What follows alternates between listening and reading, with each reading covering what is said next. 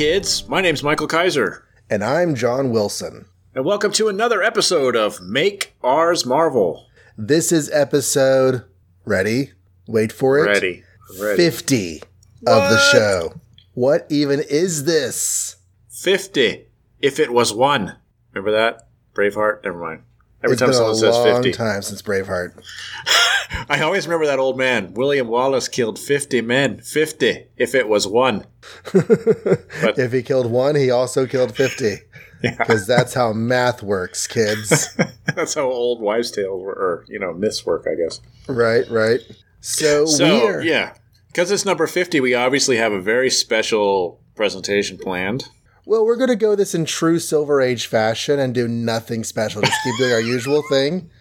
Um, although it's worth pointing out that as we're recording this, our discussion of Tales of Suspense 50 just dropped today. So there's a weird bit of synchronicity there. Wow. Yeah, we're just gonna we'll cover three books in about an hour and a half and uh, call it a day. Yep. Um, maybe and uh, and and just maybe promise to do something special on our hundredth episode instead, or something. If somebody Yeah. could come up with something. If, if, if there's an actual idea of what we could do on episode 100 in a, in a year, then, you know, Yeah. we can consider that. Um, so we are in March 1964, and we're starting off that month brand new, and our first week is March 3rd, and of course, our chronologically earliest comic released on March 3rd takes place in 1942 It, it would, yeah. or thereabouts. And guess who has to cover it again? it's always you. Almost. I think you've Almost done a couple. always. Yeah, I have done a couple, and they're not Ah. easy. No, it's like man, what the heck? Although I got to say, this one was kind of fun. Um, yeah. Uh, so it's Sergeant Fury number seven. If we didn't say that out loud already, uh, it came out, which I think you already just said, but I'll say it again. March third, nineteen sixty-four. Cover dated May of nineteen sixty-four. And lately we get those cool credits. So this one says the powerfully written by ex Sergeant Stan Lee, brilliantly drawn by ex infantryman Jack Kirby, and then I guess Geo Bell and Art Simek weren't military because they don't get anything except inked and lettered by. Yep. Uh, Sergeant Fury and his Howling Commandos, the court martial of Sergeant Fury. So there we go, kids. Starting off good. Um, we start out with the the gang uh, having completed a mission, and I think they're in France, and their their pickup, their ride, just shows up in the form of a uh, you know big plane, a B twenty five, I think, or something like that. Anyway, these guys have captured this cute little adorable like uh miniature German tank thing, which I'm sure was a real thing, but I don't know what it's called. I can't remember now. It doesn't matter to me. But that was their mission, I guess, to capture this little tank. And the B really twenty is so tiny. the B twenty five, it's adorable. You just want to like pinch its little treads. Um it uh the the B twenty five pilot guy's like, thanks, we'll take that, but you guys have to stay here. The Howlers are all, what? No, we want to go home. It's like, no, you have another mission. You got to go help the French resistance uh, do something. So, in typical Howler fashion, they shoot their way through uh, German occupied France um, and make it to the French resistance hideout, whereupon they find that the leader is actually an American, a lieutenant, I think, and Nick Fury knows him from childhood. And there's clearly some tension there. You can feel it in the air, you know. Uh, but unfortunately, the guy outranks Sergeant Fury, so Fury has to kind of just suck it up and say, "Yes, sir." And the guy leads them to on this mission where they're supposed to like ambush or you know take over or defeat what's called an ammo dump, whatever that is. You guys can tell I'm really military here. I have no idea what that means exactly, but something not good, I guess. A place with ammunition or something.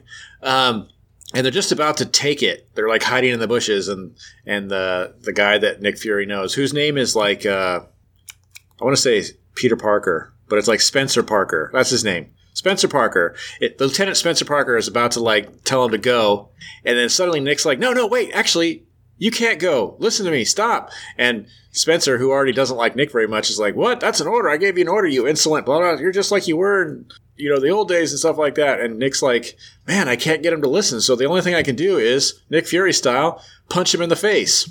So he punches a superior officer in the face, and just then, kind of like the movies, um, these planes come over that we don't really see, and like explosions happen. And from Fury's point of view, everything goes red, and we don't really know how everybody gets out, but they all do somehow because Fury wakes up in the hospital with um, Captain Happy Sawyer, or is that his name? Happy Sawyer. Happy Captain Sam. Sawyer. Happy Sam Sawyer. Is it ha- Happy though? Happy Hogan? Happy Sawyer? Yeah, it's Happy Sam because he's always smiling. Okay. Or no, only not. I just realized right now for the first time that they've used happy on two different characters at the same time. That's weird. Anyway, um, he's waking him up and he's like, Nick, Nick, why'd you punch that guy? And he's like, huh? I don't even remember what you're talking about. Really? No, I think I have amnesia. It's like, oh, well, you're, you've been arrested because you punched a superior officer and ruined a mission and it didn't really sound like you. So can you tell me what happened? No, I can't. I have amnesia. Ah, that's horrible. So happy Sam Sawyer not Happy Hogan, goes to get like the best lawyer he knows, and now there's a trial. So at the trial, uh, let's see, the bad guy lawyer, I think they're called prosecutors, calls calls uh, uh, uh, his childhood friend to the stand, the Lieutenant Parker, and they kind of go over like Nick's background a little bit, like he was on the wrong side of the tracks, and Nick was, or I don't know what his name is, Lieutenant Parker. Spencer Parker was on the right side of the tracks. So they didn't really get along. They kind of fought over a girl. And so, like, the bad guy lawyer is, like, kind of really making it sound like Nick is a troublemaker and stuff. But then he kind of asked, then the defendant, the good guy lawyer, kind of asked uh, Spencer, like, you know, well, what do you think of Nick? And he's like, oh, I always wished I could have been half the man he was. He, like, kind of admits begrudgingly. But then he also says, yeah, but he still hit me. So, anyway, Nick's, like, mortified that he could have possibly hit this guy for no reason. He really can't remember anything. And while he's busy being mortified, uh, uh, uh, the Howlers are all hanging out in the bunks, and they hear about some guy trash talking Nick, so they decide to go over there and get into a fight, and that gets them all arrested. So now they're not only out of play, but they can't even be called as witnesses because they're in jail. So that's no good for Nick. Um, let's see. They call they call a doctor who says he could be he could have amnesia or he may not have amnesia so that wasn't very helpful meanwhile the germans are setting up to bomb wherever they're at which i'm really not sure is america it could be england or france i honestly don't know sometimes It's hard to book- tell sometimes, right? I can't really tell in this book where they are because there's U.S. presence everywhere, so it could be anywhere. I don't know, but the the Germans are going to bomb, um, and then they like call. I think they call one more witness. They call. Um, um, um, um, oh, they call um, Sawyer, and the bad guy lawyer is like. You really have to like scold him all the time, right? He's like, yeah. You really have to like uh, suspend him a lot, yeah. Didn't you even kick him out of the military a couple times? Well, yeah. It's like, so he's a horrible soldier. No, he's the greatest soldier I've ever had in my life, blah, blah, blah. So, you know, this lawyer's kind of winning, essentially, because Nick can't remember what's going on. And just about then, the Germans bomb. The courthouse gets kind of destroyed, so that sort of frees Nick to It is one it. of the uh, it is one of the air raids over Britain that's causing this problem. Okay, so they're in Britain. They got they were in France when it happened, and then he wakes up in Britain somehow. Um, anyway, the courthouse gets destroyed. Nick gets to be a hero with his shirt off and like pull everybody out of there. The Howlers escape because the prison's also destroyed, so they go and get some Gatling guns and stuff and Wahoo style, like take the plane down. And while all that's happening, Nick suddenly remembers everything, and he asks his his lawyer to call a prisoner, a Corporal Schmidt, and Schmidt testifies that yes, Nick captured him like weeks ago or whatever, but but instead of killing him, showed him mercy. So in exchange, this Schmidt guy told Nick about a trap that was being set in France at an ammo dump. So that's what Nick suddenly remembered and uh, tried to stop them. And everybody's like, "Oh, so if he didn't punch the lieutenant, you all would have been killed. So he is a good soldier." So they let him go. His childhood friend begrudging actually stand upishly uh, tells him like you know it's a good thing you didn't listen and you're a good guy and they both shake hands and kind of like patch things up and then the howlers are so happy to see nick again until it turns out he's the same old nick and he you know it cuts to him screaming at them as they're training again the end The end. Ooh. Did you get like um Star Trek vibes in this? Because I kept thinking about that one at the court martial. it's so weird how i've got star trek vibes reading a lot of these old uh, uh, uh, marvel comics and these predate star trek so i can't say they're ripping off star trek Yeah, like we might in, be in like filming the Cage season, but Yeah, that comes maybe. out. yeah, actually, probably because that was given in 1964. Um, so they're probably working on that episode by now. Um, but yeah, so I love this is not the first time we've had a scene like this, but you know, they, they're finishing a mission and they're gonna have to go on another mission. And it's like it's like that moment whenever you're nearing the end of your really long shift and you're bone tired and you're ready to go home and your boss is like, "Yeah, I'm going to need you to work late tonight. Thanks." Work Saturday, yeah. Only times a thousand. Yeah, yeah. Well, they should be used to this by now. It happens to them all the time. Right. I don't know. Like they're the only ones warring. I think in this book seems like. Uh, it's nice we're- that we we're- got some. Uh, you know, this book is a lot of re- repetition. Um, you know, assign them to do a, a, a suicide, Suicide mission. mission. They don't die. They get through it. There's a lot of yuck yucks along the way, and then they wait for their pickup and they go home. So this one was like the end of one of those repetitive issues, and instead we get. I like that we got like something different, the court stuff, and a little bit of Nick Fury flashback. Of shaking up the formula a little bit. Yeah, a yeah, little bit about Nick. Fury's childhood is, is good. Uh huh. Yeah, this was Um, enjoyable. the uh the whole trial and everything is a I mean my only real complaint about the plot of this is that the overall structure is just contrived Uh-huh. like the entire trial hinges on Nick Fury not remembering right. and as soon as he does remember everything comes out and it's all okay Yeah, well, because obviously our Nick Fury would never would never punch a uh, you know superior officer unless there was a reason. right So if he remembered, all he has to do is explain himself. I guess. But I love the interaction between him and Parker because, and I forget if you said this, but the the shtick is that he and Parker were friends as kids, and so running into Parker is like, "Oh, it's my good friend," and he's like, he tries to talk to him first name, and Parker's like pulling rank. You know, I'm I'm a lieutenant, I'm an officer, you're an enlisted sergeant. You will address me appropriately. And so for the rest of their conversation, uh, Fury is constantly calling him sir, and it's in bold, like, yeah, yeah, yeah, sir. Okay, Yeah. yeah sir. It's pretty great. They were never friends, though. At least he says that on page ten. They were like acquaint. They knew each other, and at one point had a serious run-in. Um, I do think it's interesting, like that Nick has to answer to anybody because, in a way, it's like the Howlers almost seems like they're autonomous. Uh, so it is kind of funny when Nick has to uh, salute and say yes, sir. And I feel like this is not the first time he's punched a superior officer. It can't possibly be. No. You No, know, don't just just in a bar fight, he probably has. But Yeah, they, they are kind of autonomous. They, they basically are their regular Joe Army ver- version of superheroes. yeah, You know, they they could basically go off and do everything and be, you know, except for Junior, you know, be impervious to whatever happens. And and yet when they go home, they still have to fall in rank and obey the chain of command and everything. And so it's a little bit, it's an interesting blend. Yeah. Um, but yeah, so we get that Fury. I guess we get two flashback, flashbacks. I forgot about the the priest as a uh, as a, uh, a witness too. I didn't mention that at all.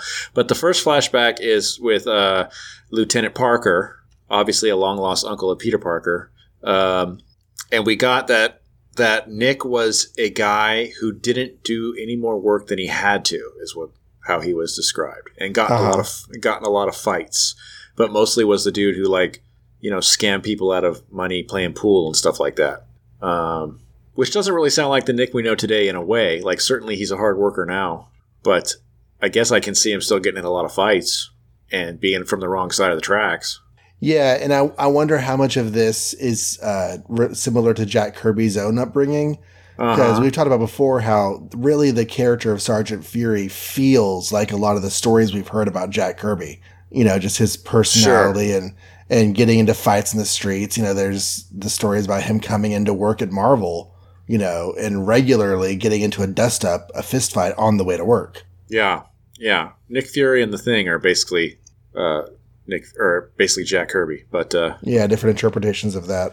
But then the second flashback is they call up this priest, which I totally forgot about in my summary. And apparently, at some point, Nick, being troublemaker, was introduced by this priest to the priest's son. I don't know if they ever say his name. Nick. No, Nick Fury is Nick Fury. I don't know. I guess they don't say his name.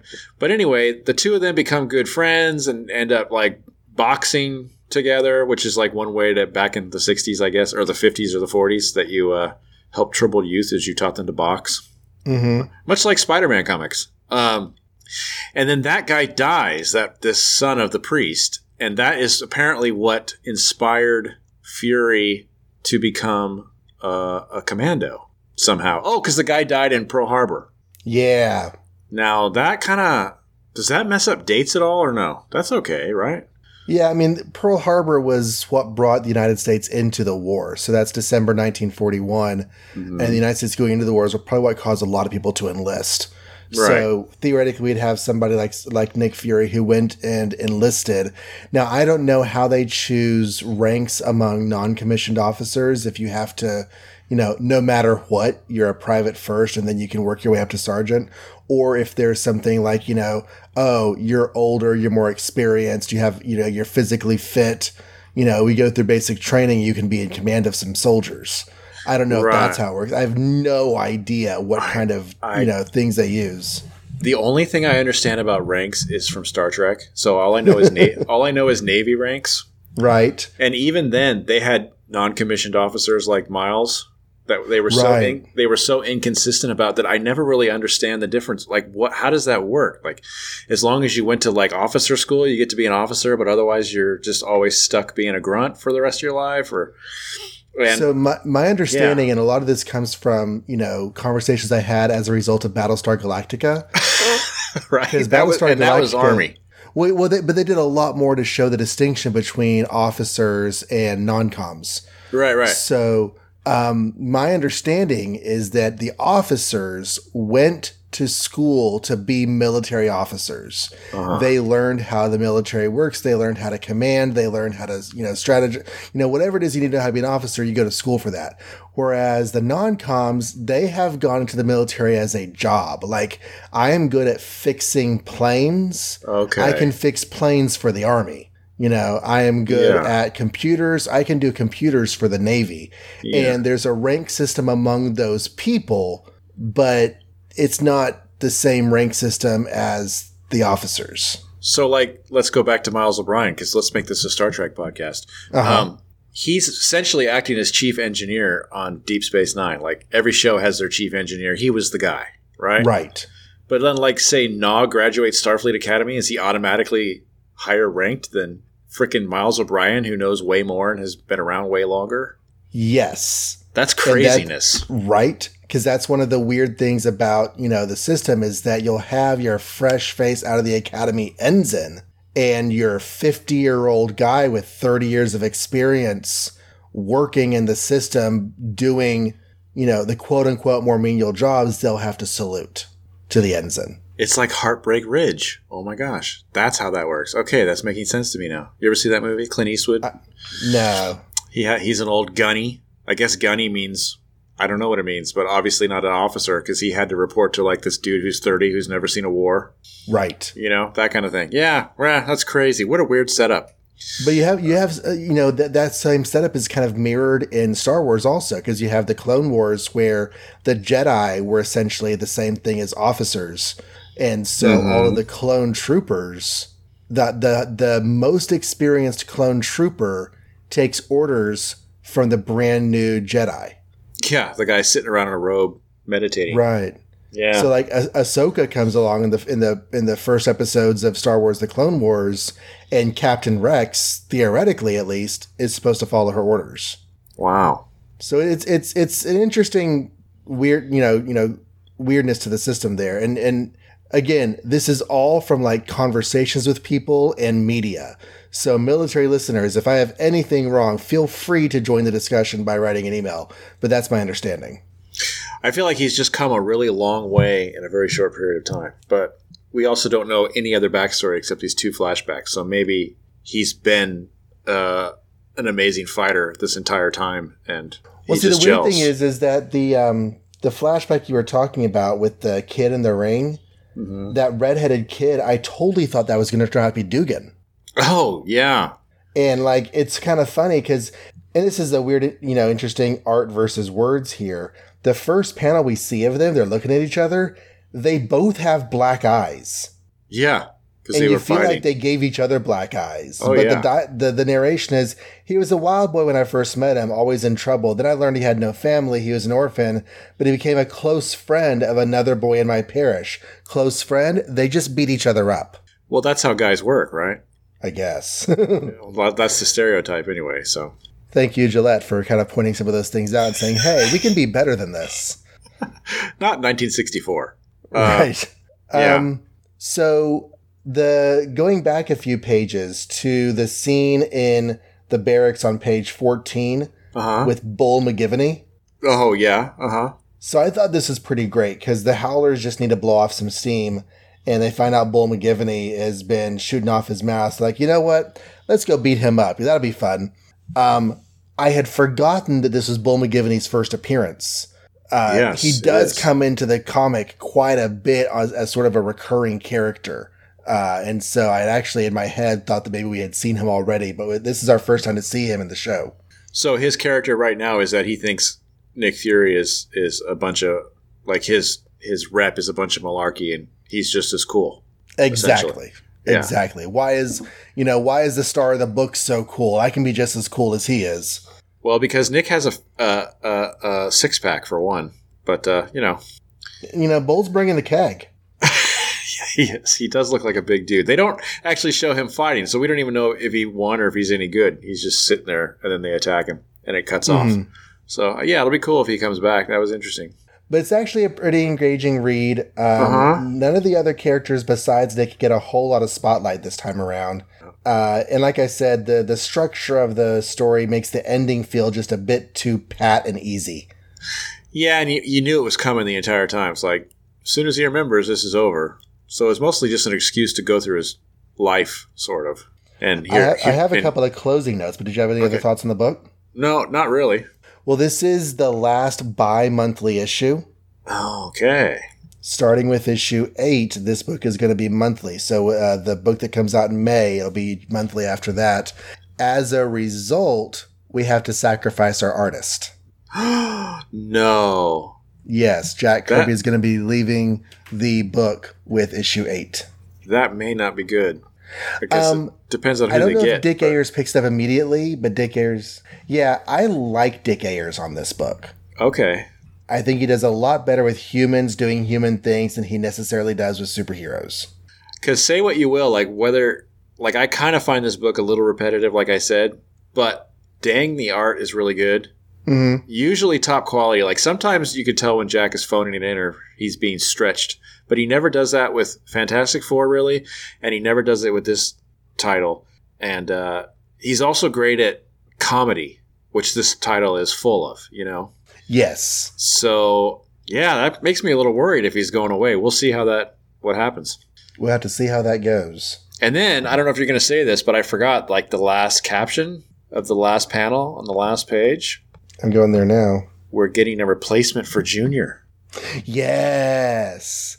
Which may be a result of Ayers. Maybe he's an Ayers creation, or maybe he's a Kirby creation that got handed to Ayers. But um, but yeah, um, I'll be looking to see what you think of Pinkerton next uh, next yeah. issue. All right, Okay, shall we? We shall. Let's Journey go from mundane humans to the exact opposite. Giants walking the earth and journey into mystery 104. Um, the most dramatic hero of all time and the pride of the Marvel group. Interesting. That's an interesting bit of copy there on the front. Um, nothing you have ever seen before can equal the breathtaking spectacle of giants walk the earth. All right. So that's a neat splash page. You have to do the credits on this one. That's some really Yeah. drawn out credits. This is a tale so powerful in concept, so dramatic in scope, that only the inspired talent of Stan Lee could have written it. Only the gifted hand of Jack Kirby could have illustrated it. Inked by Chic Stone, letter by S. Rosen. yeah. Possibly one of the 10 all time epics you will never, ever forget. Wow. Um, that didn't even say. That didn't even say ten time all time comic epics. That just said epics. right. Like So this and Les Mis. You know. it's a pretty great splash page of Thor with the world behind him and he's swirling his hammer. So it's like there's this circle of, of hammer travel going around the earth with several headshots of characters, um, only three of which we've ever seen before. Well, Uh-huh. we've seen Balder before, but not very much. Mm-hmm. We Um, couldn't pick him out of a lineup. Yeah, there's a giant whose name I'm forgetting, and Loki's Giant. there, and Odin's there, and Yeah. Surtur's there. And Searcher. I think his name Yeah. is Giant. Isn't he just like the big giant or something like that? I want to say his name is Stag or something like that. Okay. Maybe they he do give him a name. because I looked him up, and this is his only appearance.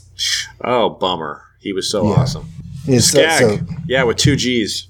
That's right. Actually, he may have an appearance like way the f down the road, like in the modern 2000s comics. But for our intents purposes, this is only appearance. Um, all right. So Loki wants to get Thor, and he's kind of annoyed at the Executioner and the Enchantress for not getting Thor.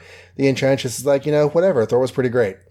Um, so Odin is standing on a lightning infested crag of mountain, you know, moaning the fact that Thor is, you know, lusting after this mortal woman and what can I possibly do? Um, I, the only emotion I can't control is love, which is the weirdest thing I've ever heard a man say. Um, and he asks Loki his opinion. And if I remember right, the writing here was like, oh, talking to Loki about Thor's situation is a novel idea when I feel like he's done that every issue. Yeah. And has. Loki's like, you know what? You should go down there. You should go down there and be all Father Odin and talk to your son in person and show him what's up. And Odin's like, you know what? I will do that. Oh, and by the way, eeny, meeny, miny, mo, Loki, you're in charge while I'm gone. and here's some of my power to have it, you know. And Loki's like, yes, now I will be in charge. I will sit on the throne. I'll never give the power back. Odin will never show up again. It's going to be great. And I'm going to have a play, and I hire Matt Damon to play Thor, and I'm going to hire. Oh no, that that happens in Ragnarok though. Um, okay, so transfer our scene to uh, back the mortal world of Midgard, and um, we're basically like five minutes after the last chapter, and Jane Foster is taking a nap after you know being so exhausted by the previous issues events. Um, she wakes up and she and Don talk, and th- she leaves for the day. And Don's spider sense goes off, so he turns into Thor, and um, he you know looks for Loki to see what's going on, what made him you know worry about stuff. Meanwhile, Odin is walking the streets dressed as a dude. Loki's enjoying his throne. He's like, you know what I'm going to do? My first act as king. I'm going to wake up some bad guys. Surtur, you're free. You're no longer trapped in the middle of the earth. And Skagg, you're important. So y'all should go and attack the earth. And um, let's see. I forget how Balder gets down there, but something inspires Balder to. Tells tattles on Loki. Okay, so Heimdall sees all this and says, "Balder the Brave, you're awesome. We've we've mentioned you a couple times. You should definitely be part of the book. Why don't you go um, get a costume design that'll actually kind of stick around a bit, and grab your winged horse and go help out your friend Thor." And Balder's like, "Hey, I can do that." And so he goes down and warns, uh, you know, Thor that hey, Loki is on the throne because Odin's down here being a person and there's shenanigans. You should go tell Odin that there's going to be like Surtur and the giant. And uh, Thor's like, oh, I should totally go do that. And why did I leave my office? That was dumb because that's where my dad's going. So he flies back to his office to meet Odin. And Odin has like this epic, like bearded suit look. It's pretty great. And Thor says, hey, dad, bad stuff. Loki, giant, Surtur. And Odin's like, okay, I've got this. We're going to fight these guys. But first, all 5 billion humans, y'all need to leave the planet. So I'm going to send all of you in like this river of humanity to another dimension. Shoop. Okay, good. That's done. Now let's go fight some giants. So they go and fight giants, and Balder's on his winged horse, and Odin's got his big armor, and Thor has his hammer, and they fight the giant, and they fight Surtur the fire demon, and it's all epic and fantastic, and they win. Um, and then I think they blast Surtur into space, and he gets strapped to an asteroid and changes dimensions and turns into Doomsday. Um, no, that doesn't really happen, but it kind of reminded me of that. And uh, then Odin like leaves, and he never really talked to Thor about Jane, and um, he goes back home and scolds Loki for trying to usurp his power. And that's kind of it. Yeah. I forget what they actually did to the giant. They beat him, but I forget exactly what happened. Uh, I don't know. It was some god thing. Let's see. What did they do? They shot him. Like Oh. they're shooting him with a bolt of some sort. With Odin, like, sucked the power out of him with his sword, but then that weakened Odin because it took so long. It was like so much, Oh yeah, yeah, yeah. so much power to, like, suck out of a big giant, I guess. I don't know. Oh, because Loki was fueling Skagg with power, and so Oh, Loki yeah. had a power too. hmm Well, this was a big god issue, wasn't it? Yeah, I feel like you know Thor probably when he first saw Giant Man, he's like, "You call that a giant? no, no." Grab Skagg. This, this is a giant. Right? Yeah, it's funny he's never mentioned that Giant Man calls himself Giant Man or anything.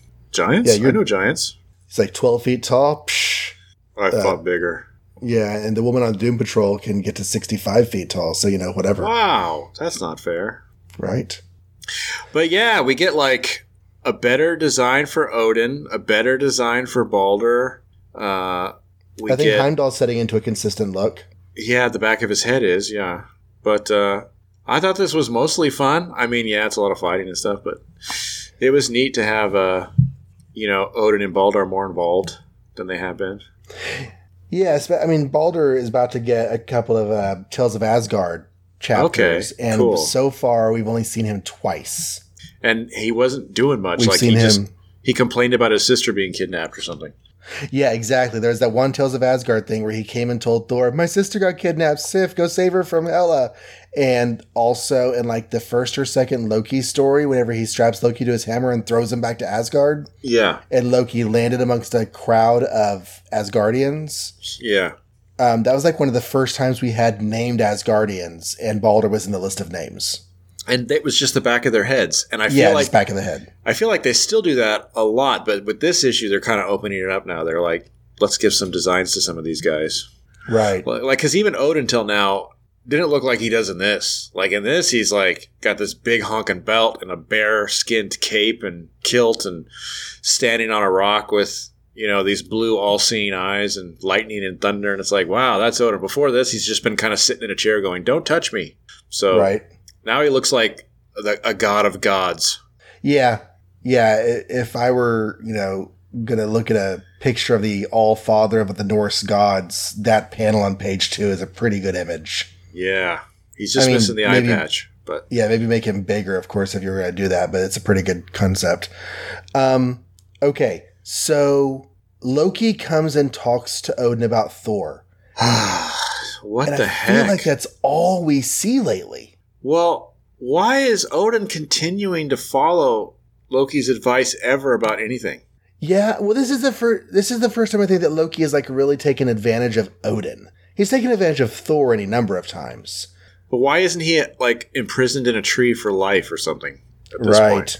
Yeah, I I don't don't- know. I don't know either. Like, wasn't Loki? First of all, I want to say that at some point they say something like Odin hasn't been to Earth in forever. Oh, he says that. Visit Earth after all these ages? Wasn't that just like five issues ago?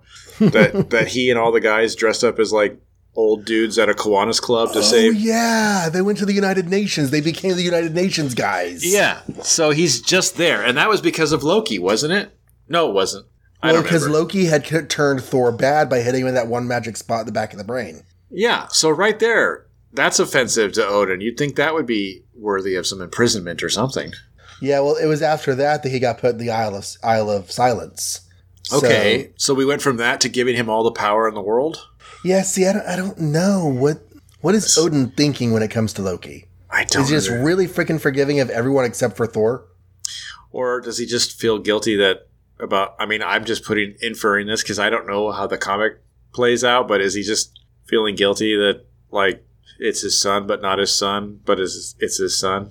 You know, I don't know. Like Yeah, he's half goblin or whatever he was, half frost giant. not and not his favorite son because he says to Loki all the time, "My favorite son, Thor." Yeah, the good-looking one. Right, my pretty blonde boy son. So you said like Jane's recovering from the story in last issue.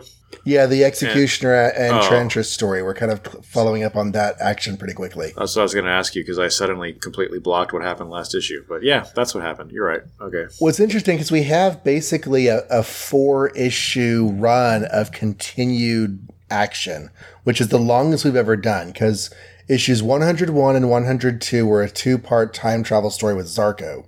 And then that led pretty quickly into uh, the Executioner Enchantress story, and that leads into this story.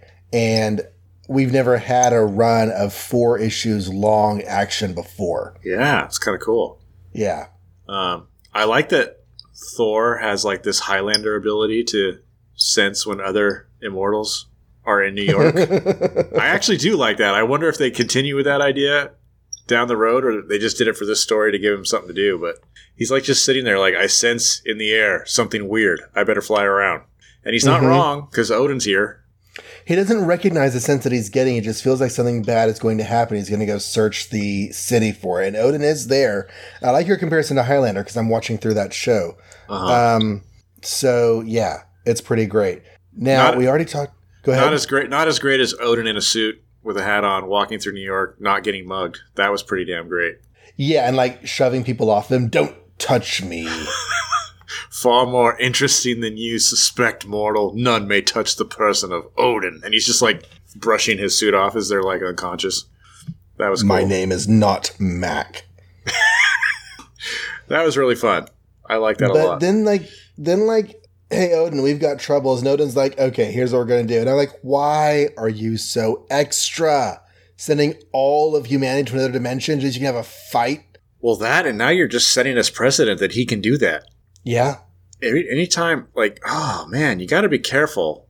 Here's the magic thing I have again. Like, don't let characters do something that's so insane because then they should be able to do it again and again and again.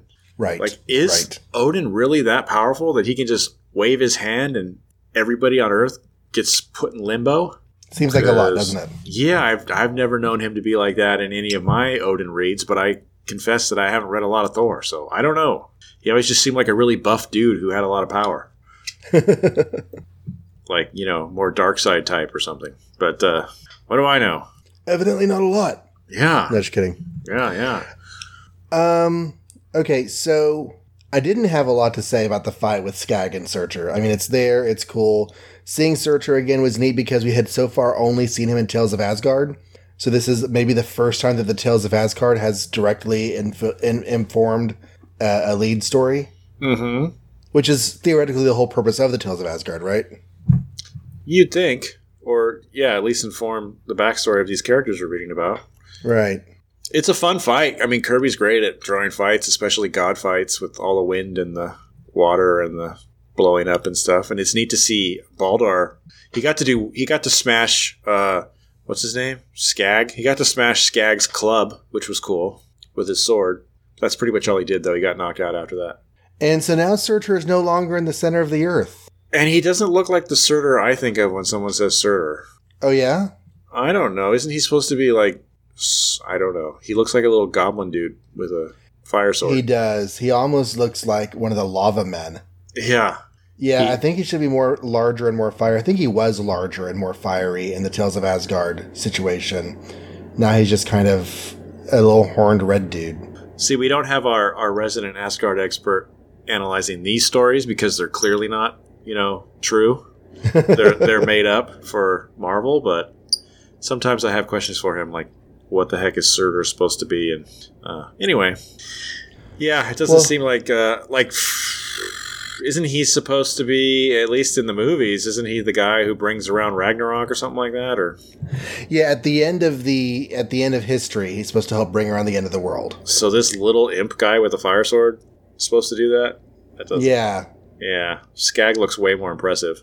he does a bit, doesn't he? Yeah. In fact, I don't even the- know what Surtur does. Say again. Does Surtur, all he does is he makes a fireball. I think Skagg does most of the fighting here. Yeah, Surtur's. I mean, he's there and he's menacing, and the idea of fire is good, but he's not really oh. doing that much. He makes himself into a fireball, and he's going to melt the ice caps, which I actually was kind of surprised that in 1964 people realized that ice caps melting was going to kill the world. I don't know. I thought that was a more recent idea. Well, I think that the the idea is that if the ice caps melted, they could drown the world, but surely that's impossible. That could never happen. I just I wasn't aware that we were aware of that so long ago, but that's cool. Yeah, so that's all he does is he almost melts the ice caps, but then Thor uses Odin's sword to direct his uh, tra- tra- uh, trajectory to a, an asteroid. The end. So he did nothing. and he also does nothing for what he actually originally went down there to do. He went down there to talk to Thor about Jane. Oh, Odin, and, yeah, yeah. You know, they're getting ready to leave. He's like, hey, Thor, why are you lagging behind? He's like, I can't go. Earth is my home. I will never leave. And it's the home of the one I love. And I was like, still you're obdurate. We have settled nothing. But this is not the time to speak of such things. I'm like, this is what you came here to do. you came here to talk to Thor about this. Here's Thor. Here he is. Are you going to talk? No? Okay. Thanks, bad dad. Yeah. And then guess what? Heimdall has told me of your treachery, Logan. You will serve the trolls until I set you free. How much you want to bet within the next couple issues, he'll be back whispering in Lo- Odin's ear again. Yeah, I was actually just wondering where Thor, uh, where Loki is the next time we see him. Find out. So I'm going to do that looking real quick. Um, at the complete Marvel Reading Order website at marvelreading.com because it's fantastic. And while I'm doing that, I want to read what Odin says while you're doing that. He says, In all the universe, there is none braver, none worthier than Thor, yet I fear for him for the future is fraught with danger, and his heart is weakened by love. Yikes. So that's is why love really going to make him weak. That's the first excuse we've actually had of why he doesn't like the idea of Thor dating Jane. He's never said. Apparently, it's because his heart gets weak. I guess being in love doesn't make you a good warrior. Okay, so Loki's next appearance is really soon. The Avengers number seven. Oh. Which is the Masters of Evil storyline where they find him serving trolls. Hopefully, hopefully. Well, and uh, oh, Loki's going to be in Strange Tales. That's weird.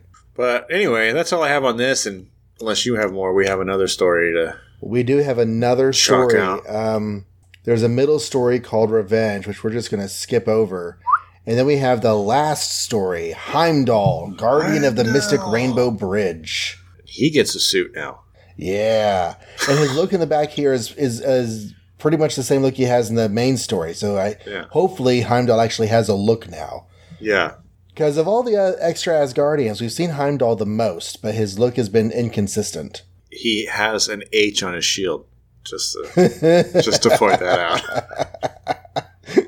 yes, he does. Yes, he does. Not a family crest or anything like that. You know what? My name starts with an H. This is my shield. I got an idea. So, um, way back in the day, Asgard suffered some defeat, or not a defeat, but an attack by the storm giants, and they barely fought them off. And Odin's like, you know what? If I had somebody actually guarding this place, that'd be cool. So we got this big rainbow bridge, and any old storm giant can just walk in whenever he wants to. So I should post a sentry out there. So, um, Heimdall, could you come and like be part of a little, of a little contest I'm running? to see who the best guardian of the bridge would be.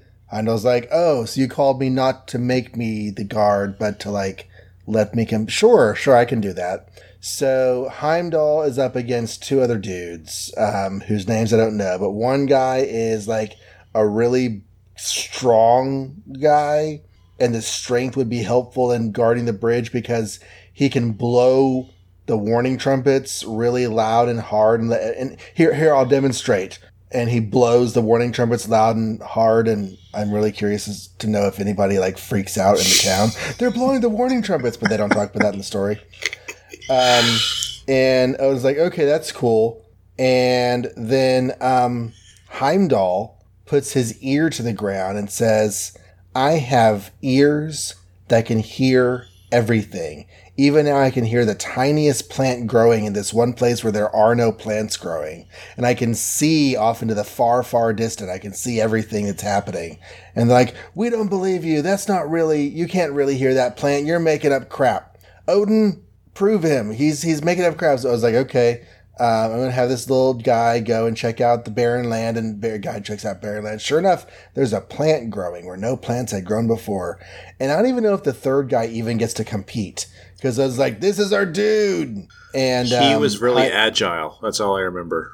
okay. That was his And power. Heimdall's like, by the way, with my cool eyes, I can see an army invading. They are two days away and they're going to come and invade. So you should just definitely go attack them. And I was like, get the army together.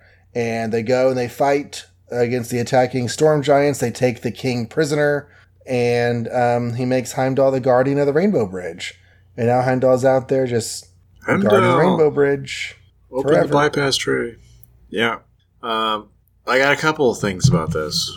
Mm-hmm. The first thing is, is I don't read ahead. I don't sneak a peek at, uh, you know, our experts' uh, criticisms or praises for these stories. Right. I just read them, and I gotta say, even though apparently a lot of these aren't very true or you know true to the source material, it always reads like it is. I think Yeah. I want to give Stan Lee credit. Like you read these stories, and yeah, they sound bonkers, but they sound bonkers in a cool, like mythological way. Like I could, I could picture an old man telling the kids about how, and then Odin needed a god, so he brought three people in, and this guy could breathe really hard and blow the horn, and this man was really agile, and you know, I could totally see that being a mythological story about about Heimdall. So props to Stan and Kirby, or Stan and whoever has done these. Has always been Kirby? Yeah. Um, I think And they do. Heimdall's porridge was just right. Yes, I think they do a great job with that that style. I don't know. Apparently, they're just making stuff up, but that's okay.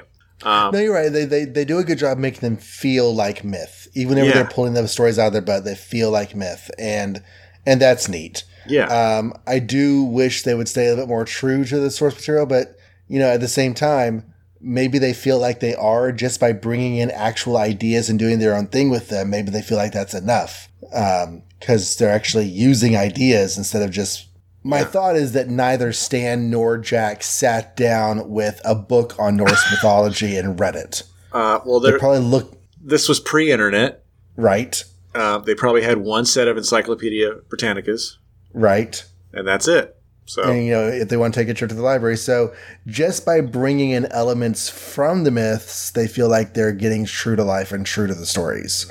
Um, nowadays you're right nowadays with the internet and access to so much instant information somebody who wanted to do uh, norse mythology in comic book form should avail themselves of that knowledge.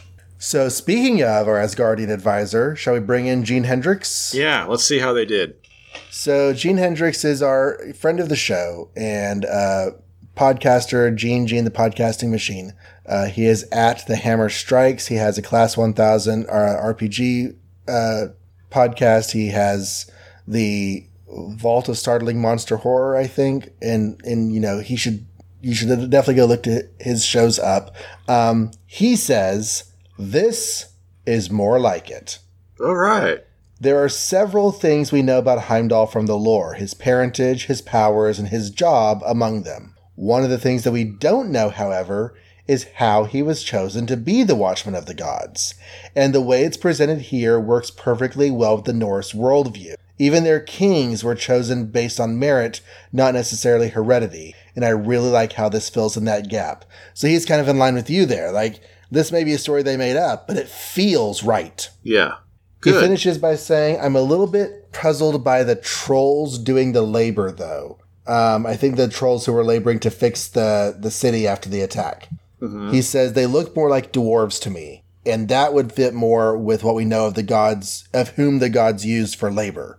But that is only one word in the whole story, though, so I think this is really good. Good. And you Uh. know, it's entirely possible that Jack Kirby was thinking dwarves when he drew this, and Lee didn't know better. Yeah, they do look like dwarves, so hmm you never know. Well, they have more beards. They need more beard for dwarves. And certainly Odin has a lot of beard to spare, so maybe they should just take some of his beard. So my only other thought on this, or question really, and we've talked about this before, is I still don't quite get how Asgard works in terms of gods and not gods and things like that. And by the way, in the first Thor book, in the first Thor story we covered tonight, like five seconds ago, they straight up call uh, uh, uh, uh, uh, Enchantress and what's his face demigods, which we were wondering Oh. about. We were wondering about last time, last issue. Like, are they gods or are they not gods? Well, they're demigods, whatever that means. Um, so, like, I, I thought demigods meant like semi gods, like half human, half god. But I'm looking at the term now. okay. Well, while you do that, you let, gonna let me ramble. Um, Yeah. So, like, Heimdall has all these awesome powers, and Thor has awesome powers outside of his hammer, even. Like, I don't feel like every Asgardian can lift 100 tons like Thor can, right? Um, and some people have powers, and then I gotta imagine that some people are just like plumbers or something. So, are the people that are plumbers, do they worship Odin, or is he just like a fellow Asgardian? I mean, he's their king, obviously, but they're all Asgardians, so they're not really like a god to them, are they? Or if they are, how are they born? Are they like is Heimdall like a mutant of an of Asgard? Is that what gods are, like mutants or something? You know what I mean? Like I don't get how it works. Yeah, I would think that the only reason we call the Norse gods gods is because that's how mortals see them. Right. I don't think any of them are gods to each other. okay. So, but they're not all equal in ability either. no, but then there people in in in Earth are not all equal in ability. So you have you have this like other, basically other, and this is just me the way I see it. It's not necessarily Okay. right, this other dimension Mm-hmm. where Asgard exists Right, and right. different, you know, other realms exist. And so you have farmers, shepherds, you know, troll dwarves who are doing your labor for you, um, people who keep the divine apples of immortality, Loki, uh, you know, enchantress with all of her sexy lounge pillows. And they're just hanging out, living their lives in a society and system that doesn't require like industry and commerce and all of that jazz. So they're just kind of out there living in fantasy world, and some of them have, you know, extra power. And and your question of does that mean that like Odin is a mutant among his people because does little Gertrude, the the seventeenth daughter of of you know whatever Asgardian farmer, does she have superpowers? I don't know. Is she immortal? I mean, does Is she, she last that long? They're not Right. immortal, but they live forever, you know? Or is that just something that Odin gives out to his favorites or something? You know, because I think they have to eat something to live forever, don't they? I don't know. Yeah, it's just well, yeah, all, they, it's they just kind of to eat those apples to live forever. Yeah, so it's just like, how come Heimdall can see and hear everything, you know? And he's an Asgardian, and, uh, you know, Enchantress is an Asgardian, but she can't see and hear everything. Right. Thor And I can't thought it was interesting that Heimdall has that ability and it's not given to him by Odin. He just has that ability. Yeah, but is Thor's powers given to him by Odin? I think his might, His hammer is, maybe. right. Does he have he has like, you know, the god of thunder power without the hammer. The hammer is just like a weapon for him to like fight with. Right, and he's also incredibly strong, and most of the Asgardians aren't as strong as he is, as far as I've noticed. Right. And the So- hammer has other magical abilities, but it's not the source of his like god of thunder power. No. Um, to answer the question before, demigod can be used for both someone of lesser divine status and someone of like partial divine status. So Hercules, who's part mortal, part god, is a demigod, but also gods who are considered lesser in status could be called demigods. So who? Enchantress and Executioner were called Okay. demigods, and that Okay. sounds right to me. Okay, I was going to say who called him that. Luckily, it was a caption, so we can Mhm. still go by your idea that they don't think of themselves as gods. Because if it was Loki calling them demigods or something, that'd be weird. Might be, yeah, yeah. Except Loki probably thinks of himself as a god. Well, so does Thor, for that matter, when he's on Earth. That's what he says. Yeah, but I I guess they don't say that to you know the gardener, but he probably does get respect from the gardener because he's still the prince of the king or the son of the king. Right. It's still All Father Odin. It's still a monarchy on Asgard, and also they rely on his awesome power to protect them. So, yeah, I don't know. I've never read a lot of solo Thor comics. Maybe they address this someday. Maybe they never do. I don't know. I don't get it. Whatever. They're mutants. Mutant gods. Yeah. So you have the X Men number five, which has a new cover, a, a new corner box. Oh yeah, it does. Kind of cute, sorta. I like Iceman throwing all those snowballs. It's fun. Okay, so we're still on March third. Yes. Um, and and and spellbinding story by Stan Lee, dazzlingly. Oh man, I hate that word. Dazzling drawing. I Yup. keep trying to say dazzlingly, Dazzling drawing by Jack Kirby, inking Paul Reinman, lettering S. Rosen. Man, those two got those two uh, job professions got the shaft on this episode. I should point out now, by the way, that every single story we're covering tonight is Stan Lee Jack Kirby. Oh yeah, and I was gonna look up see when that last happened. Probably Fantastic Four number one. No. It could be, it could be that. Well, Yeah. the Hulk. Oh yeah. Yeah. As soon as Spider Man started showing, well, you know, as soon as the monthlies started up, we had other creators doing stuff, other writers on on Thor, other artists on Spider Man. Yeah, he bailed on Ant Man pretty quick too, if I remember. Yeah, And Iron Man. Okay. So speaking of a continued story, this continues right off of uh, X Men number four, where I can actually remember this one kind of. Magneto and his people like try to take over an entire island. They tried to stop him. He plants two bombs. They successfully stop one. The other one, unfortunately, was stopped by Professor X, and he got hurt and he lost all his brain power. So now they're heading heading home. They're wheeling their boring, normal human brained uh, leader back home. They put him in a chair. They're all freaked out. Like now they have nobody to teach them or lead them because apparently, if he has no telepathy, he's not smart or wise anymore either.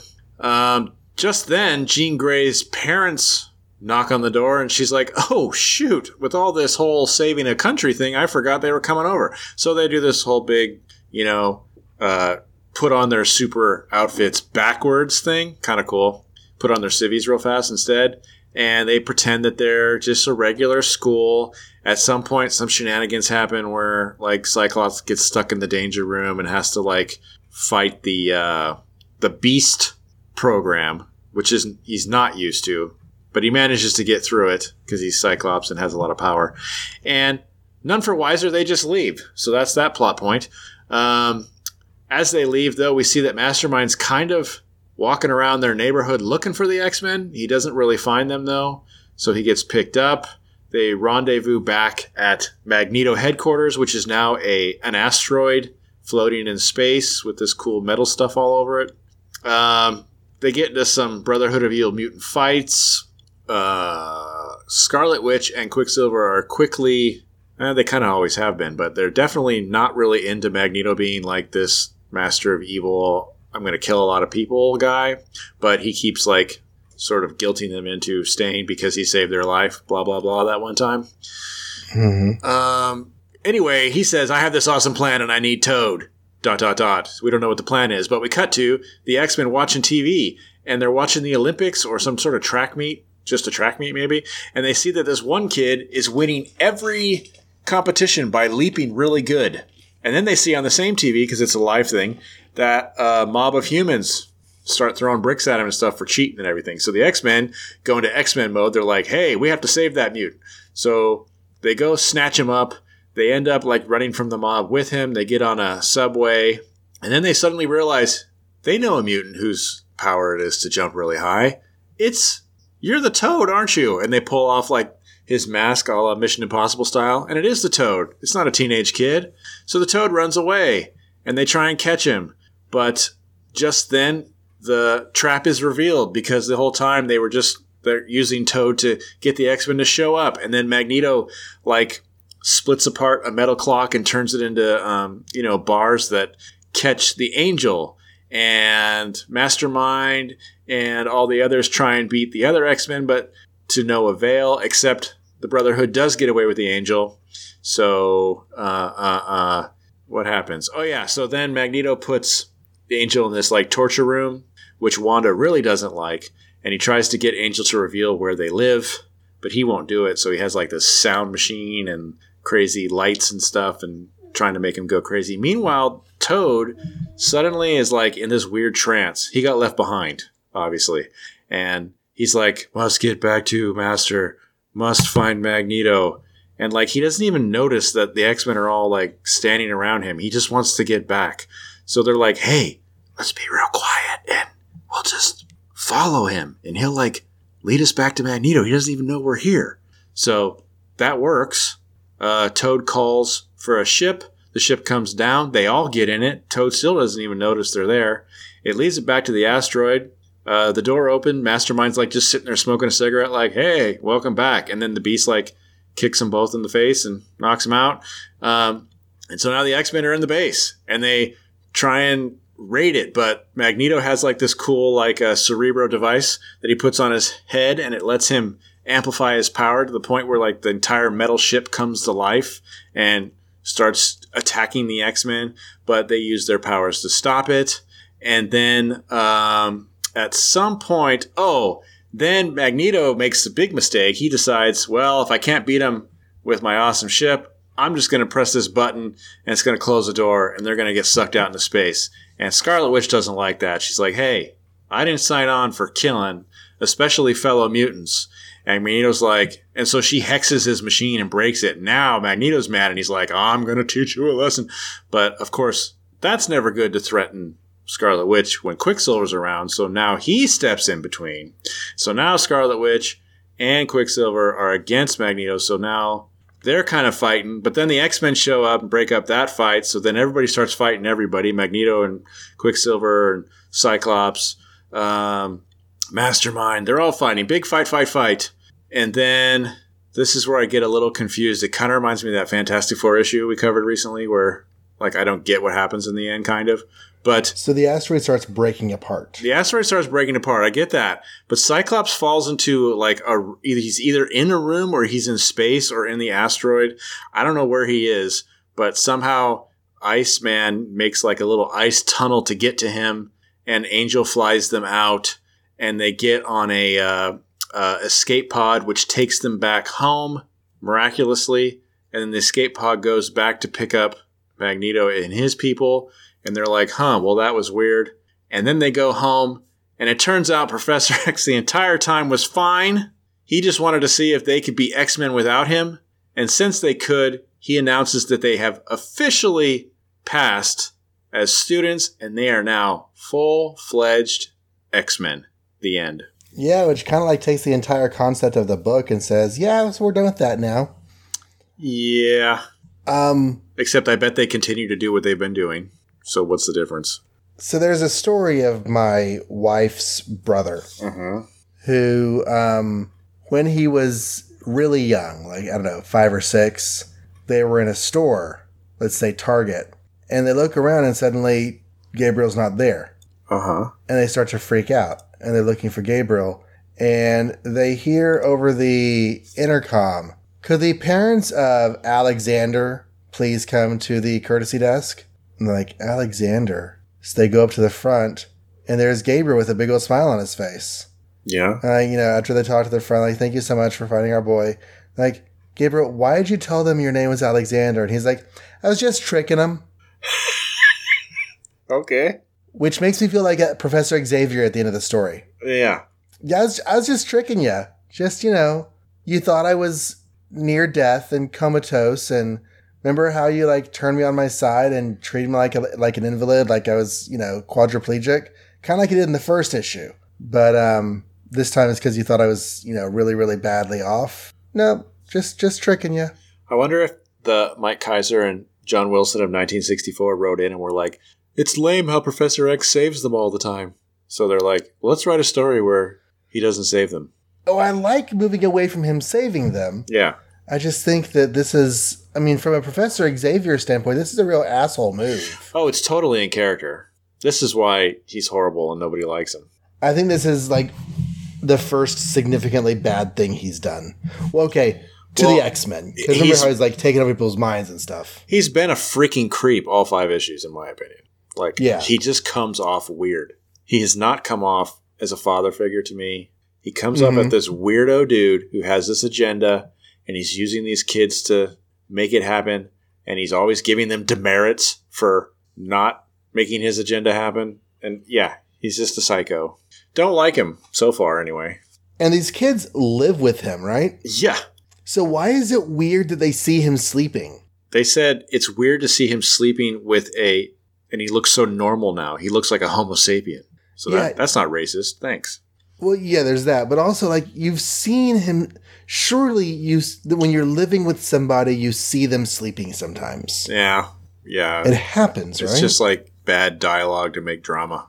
I guess. Um, I really like the opening splash page. Oh yeah, it's cool. There's some really good figure work. Cyclops looks fantastic. uh-huh. Beast looks interesting, and you know, Iceman is a little stiff, but even Angel and Jean in the background, they both look interesting. I like. I think I don't know if this is the first time, but every once in a while, like Dave Cockrum in particular used to do this, like make Cyclops' visor wide enough where you could see these two glowing red eyes, Mm-hmm. and they did that on this splash, which is neat. I don't know if they've done that before. looks cool to me.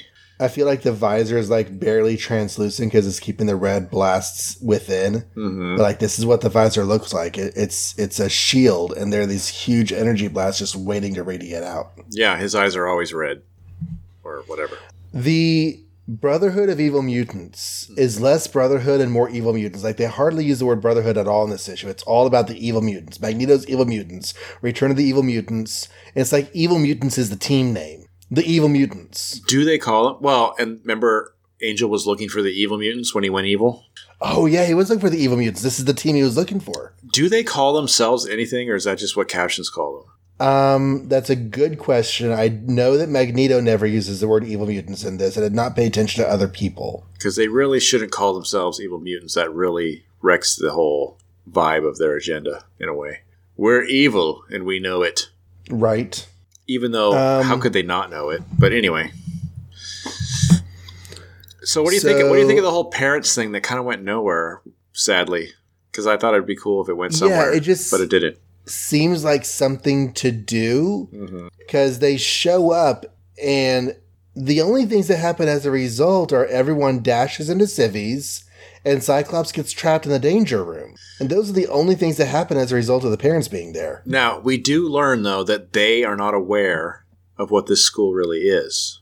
So They're not aware of the school. They're not aware of Jean's powers. So we are establishing, whereas before, like in say issue two, where it seemed like they were going to make X Men just kind of superhero-y and liked, we're starting to establish here now that you know even amongst their family and loved ones that they're not outing themselves and their freak abilities. You know, So no one knows that this school for kids and the X Men are the same thing. they don't even know their daughter is a mutant. It's a secret.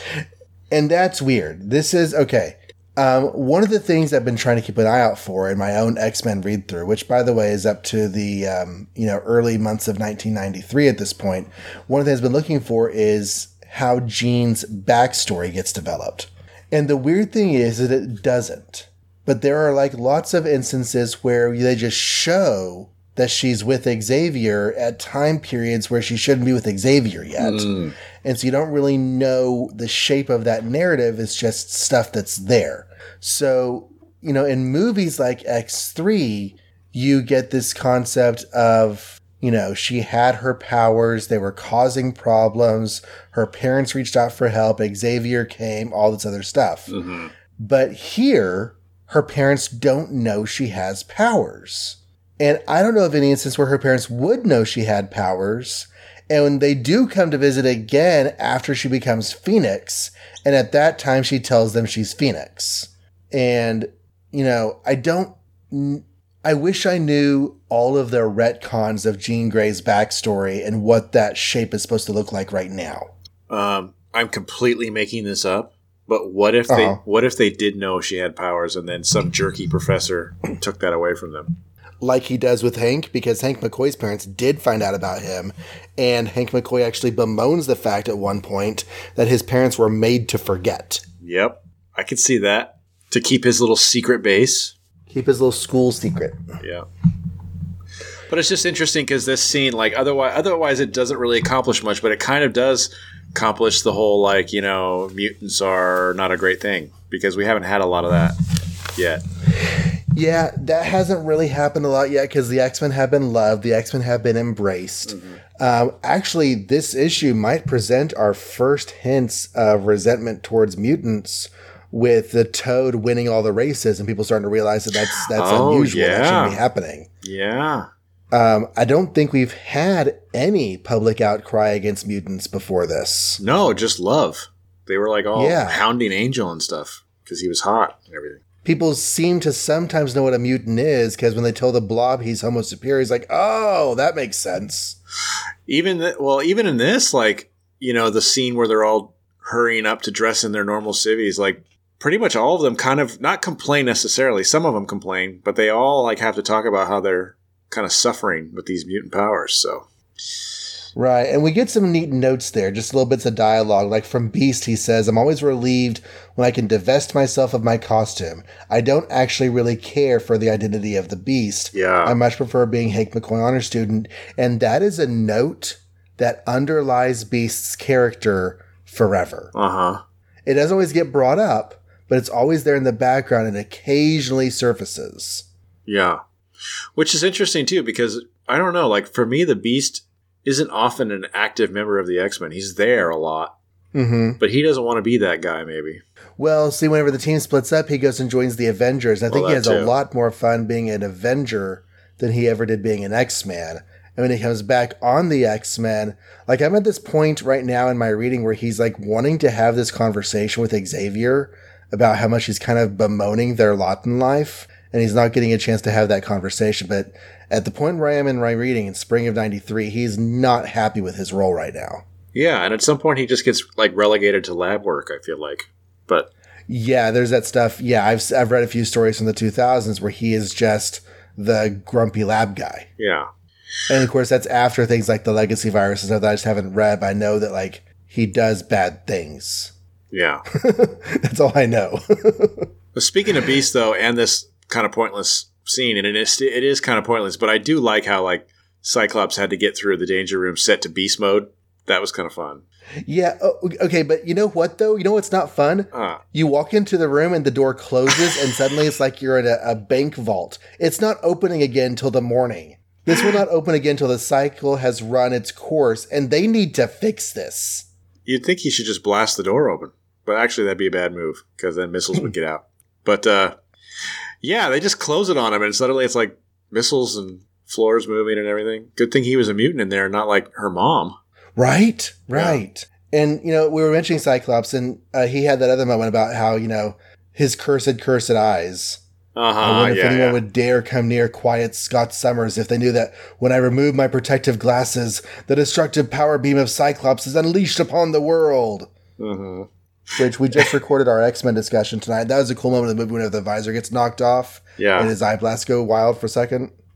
And then her mom's like, "Oh, those are cute sunglasses. Let me rip them off your face." Ryan's like, "No, I don't want to kill you." It's like who does that? Who reaches out and grabs people's sunglasses off their face? Come on, mom. That's Yes, weird. right? That's weird. Uh, Um, just go ahead. not to re- rehash other things, but just you know, part of that conversation about the interestingness of the school is that they weren't going to bring Jean Grey here, but then Washington recommended it to them, Oh, really? Did they say that? Oh, they do say that.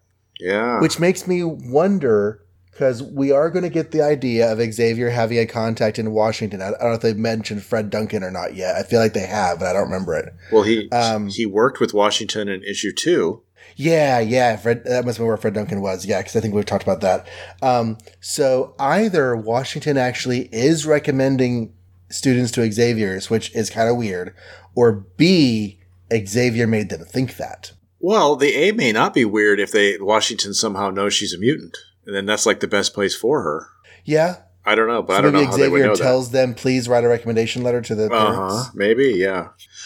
I don't know. Of course, he wouldn't have to ask nice. He could just make them do it. Of course, if I got a letter of recommendation from Washington D.C. asking me to send my child to this school, I'd be highly suspicious about something. But that's just me. Yeah, well, this is pre Watergate. You know, Yeah, I guess. Kennedy was still Still seems random. Well, I was to say Kennedy was still president whenever this was written, but this is March of 1964. He might have just died when this was written. I'm surprised we haven't had any reference to that yet. Uh, yeah, this would be the beginning of the, co- uh, you know, just right at the time when comics could be written and published after that happened. hmm So we probably will. We might. Definitely not going to get him in the pictures anymore, which we've had before. We've had him in the comics before. Um, Asteroid M. Yeah, he's upped his game. Yes. And there are like a lot of asteroids M. We've had at least five asteroids M over the years. This one, you know, dies at the end of this issue, but he likes that idea of having an asteroid he- headquarters in space, and he's going to make that happen again in the future. Seems really difficult, but uh, I don't know. Yeah, because, I mean, it's not just iron, it's like rock and stuff, right? Well, and how do you create air and uh, uh, uh, you know gravity just because you have magic, ma- you know, mastery over metal. Right. Seems like a lot of work. Like I'd rather just make an underground bunker or something. Yeah, or like a really Or- vast complex in the Antarctic. Or how about I'll have a floating building or something. That's fine too. Right. Way up in the sky that nobody can find, but at least it's still in Earth's atmosphere. Atmosphere and gravity are kind of important. Yeah. And Anyway, he is kind of out of range of those things. comics. I mean, not out of range of ra- gravity because you're never technically out of the range of gravity, but I think he's far enough in the air where gravity would become a concern. Seems like it. Um, Gravity so plates. Magneto, Yeah. or Mastermind rather, Mastermind is the kind of jerk who lies about stupid, mundane things just to make himself look better, but it's also easy to tell when he's lying. He like gets picked up by Quicksilver. He's like, "Take me back to headquarters, Quicksilver. I have decided to return." Yeah. And Quicksilver's like, "No, you didn't. Magneto told you to return. You're lying." Yeah. I think Magneto needs to like have a roster change quickly.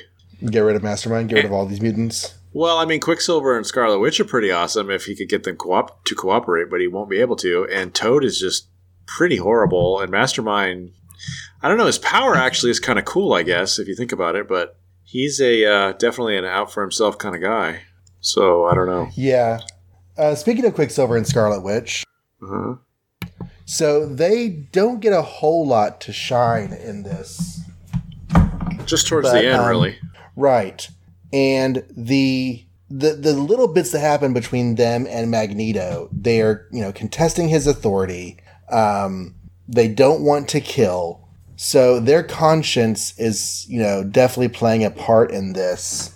Um, I think it's great that Wanda is the one who jeopardizes Magneto's plans Uh huh. last issue, Quicksilver, like behind Magneto's back, he runs into the base and disables the bombs and runs back out again. Yeah. And this one, like in Magneto's face, Wanda's like, no, you're not doing this. You're not killing these people. And she, you know, hexes the electronics. And although the story doesn't directly draw this line, it it's probably easy to assume that the messing up of the electronics that Wanda does is what causes the entire asteroid to break up later. Like she basically botched Magneto's whole plan. Yeah. I mean, between the two of them, Wanda has to make the decision ultimately because we know that Quicksilver will just stand by his sister and do whatever she thinks is best. Oh, you're right. It really is up to Wanda. He will. He will never be like, "I'm done with you, Magneto. I'm standing up to you." Because if his sister's down with Magneto, then he's going to stay. So Mhm. she has to be the one to ultimately, right in his face, break that computer so that he can't kill Cyclops and go from there. And they're only staying with him because, Guilt. They're Catholic, I guess. I don't know. well, okay, so they did have an actual traumatic experience Uh-huh. where Wanda was being persecuted and almost lynched by a village mob. Yes. And Magneto did save them from that event. So now he's using that actual event and the fear of anything like that recurring to keep them in line. He's like, remember, the humans are your sworn enemies. They would destroy you if they could. And Pietro's like, we remember, you never let us forget that. Never, he says with two exclamation points. Um, right. Yeah, it's very cool that Magneto saved them from a mob of humans, except when you start thinking about it, it's like he probably only did it to gain their favor in the first place right. and guilt them into working for him. So he wasn't doing it to save his fellow mutants. He was doing it to get team. Right. And now he's using like a you know, a logic that makes just enough sense to maybe be believable. It's like the humans would destroy you. We need to stop the humans. The X-Men are in our way. So we need to stop the X-Men. That's why you have to fight for me against the X-Men. Never mind that anybody who gets in his way will also be destroyed. So essentially, he's just as dangerous as any human you're going to come across, if not more, because he has power. Yeah. But that's okay. I wouldn't want to Um, work for him. No, I wouldn't either. I- I'm sure that the Magneto, you know, benefits package is is not that great. You know, free insults with every 401k deduction. I think I was gonna if I was gonna be an evil mutant and not like humans, I'd go the blob route. I think it's nice to just stay independent, be a jerk when you can, and otherwise stay under the radar. There's some weird storytelling structure with the with the race that the toad is on. Like they're watching it on TV Uh-huh. live, and they're watching the race happen live, Yeah, and they watch Toad get in trouble with a mob live, and they decide to go help him. uh huh. And I don't know. How long it takes them to get there. But even if the school is like right there in the same part of town, Yeah. they have to get dressed and get in their car and drive over there. But it is literally the very next second. Like we Uh-huh. saw him start to get chased by a mob, and then when they get there, he is in the process of getting chased by that mob. Yeah, the time is a little all over the er skewed, I too guess. condensed. Yeah. Too condensed, yeah. But they get there in their car. They drive in, but they're like, well, we can't drive back out, which makes not a whole lot of sense. So they run through town and they find a subway station. So, you know, they're in the northern parts of the county that New York City's in. So the, I guess the subways go up this far. But the weird thing is, is they don't go to Xavier's. They go down into downtown New York City. Yeah, they're not in the country where Xavier is. Yeah. They're they're not in, you know, Westchester County, a bit north of the city anymore. They drive down into the city. They get off at Grand Central Terminal. Well, okay, so we could say, if we want to make this work, that they just jumped on any train that was coming by because they were being chased. And then Toad is the one who leapt out into Grand Central when they unmasked him. So it was his job to get them to be there. Yeah, maybe the first train that came by was an express train. So he was supposed to lead them there. So they're basically following his lead because he jumped in the train first. And then Right. he, he jumped out of the train first. So I guess it was Magneto's idea to lure them to Grand Central, which I don't know if that's a great idea, but Yeah, because I was wondering how Magneto knew to meet them there. well, that was his whole plan is to get Toad to bring them because they couldn't Okay, so Toad's existence is to lure the X Men. because they couldn't find him. Remember, what's his name? Mastermind's walking around. I can't find him. Where are they? I don't know. So he's like, I'll use Toad, and his plan for Toad was to make Toad be on television. So that's another part of this timeline that's weird. So he signed up Toad as a student or something to get him to qualify for these races. All this in like three seconds. I guess that that's what it says. Not long afterwards. I'm thinking kind of long afterwards. Yeah, like eight, uh, his entire freshman year later. except that except that Xavier is still like unconscious and or no, now he's in his chair, but he's not really talking or anything. yeah. So it doesn't I seem like it's been that long. So they could have spent a while. You know what? You know what? This is when Strange Tales 120 happens. Okay. They're just chilling out at school because, you know, whatever, and Toad's having to take like algebra um, to to qualify for this track meet. Yeah. And uh, you know, Bobby goes and has has a cruise and Xavier doesn't use his powers in that story, so that just happens right here. I do like this bit where with a wave of his hand, like the entire clock just disassembles and turns into a cage and he like snatches Angel out of the sky. Like that was very X Men movie for me. Yeah. I like that That was part. a really, really neat move. Yeah. Um, I do take umbrage at Stan's narration on page 14, the fourth panel. He says, But there are still more evil mutants to contend with, such as the Scarlet Witch, who directs her incredible hex power. And I'm like, okay, the whole point of your story that you're telling with Scarlet Witch and Quicksilver Yeah. is that they're not evil. Yep. But then it goes back to the idea of evil mutants just being the team name. There are more Pittsburgh Steelers to deal with, so Yeah. or or whatever it is. This is this is who these people are. Yep. But they don't say that, at least that I've noticed. No, just just the narration. just Stan in the covers.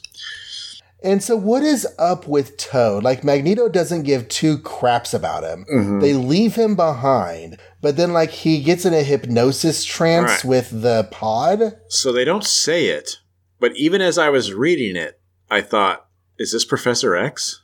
You know? And they never like they never Oh. admit to it. So I guess it's not, but my head headcanon is even though he says, Good job, guys, you did it all by yourself, nudge, nudge, wink, wink, he did have to throw him a little bone and like put Toad into a trance to get him to lead him to where Magneto was. He was following the So- entire time. He has a hidden magnetic communicator under his sock. He contacts Magneto with it. Can you imagine Magneto's up on the asteroid? Deet deet. Magneto, there's a, there's a call coming in. What is it, Mastermind? There's a call coming in from Toad. He's ready to come back. Yeah, that's exactly. Fine. Send the pod.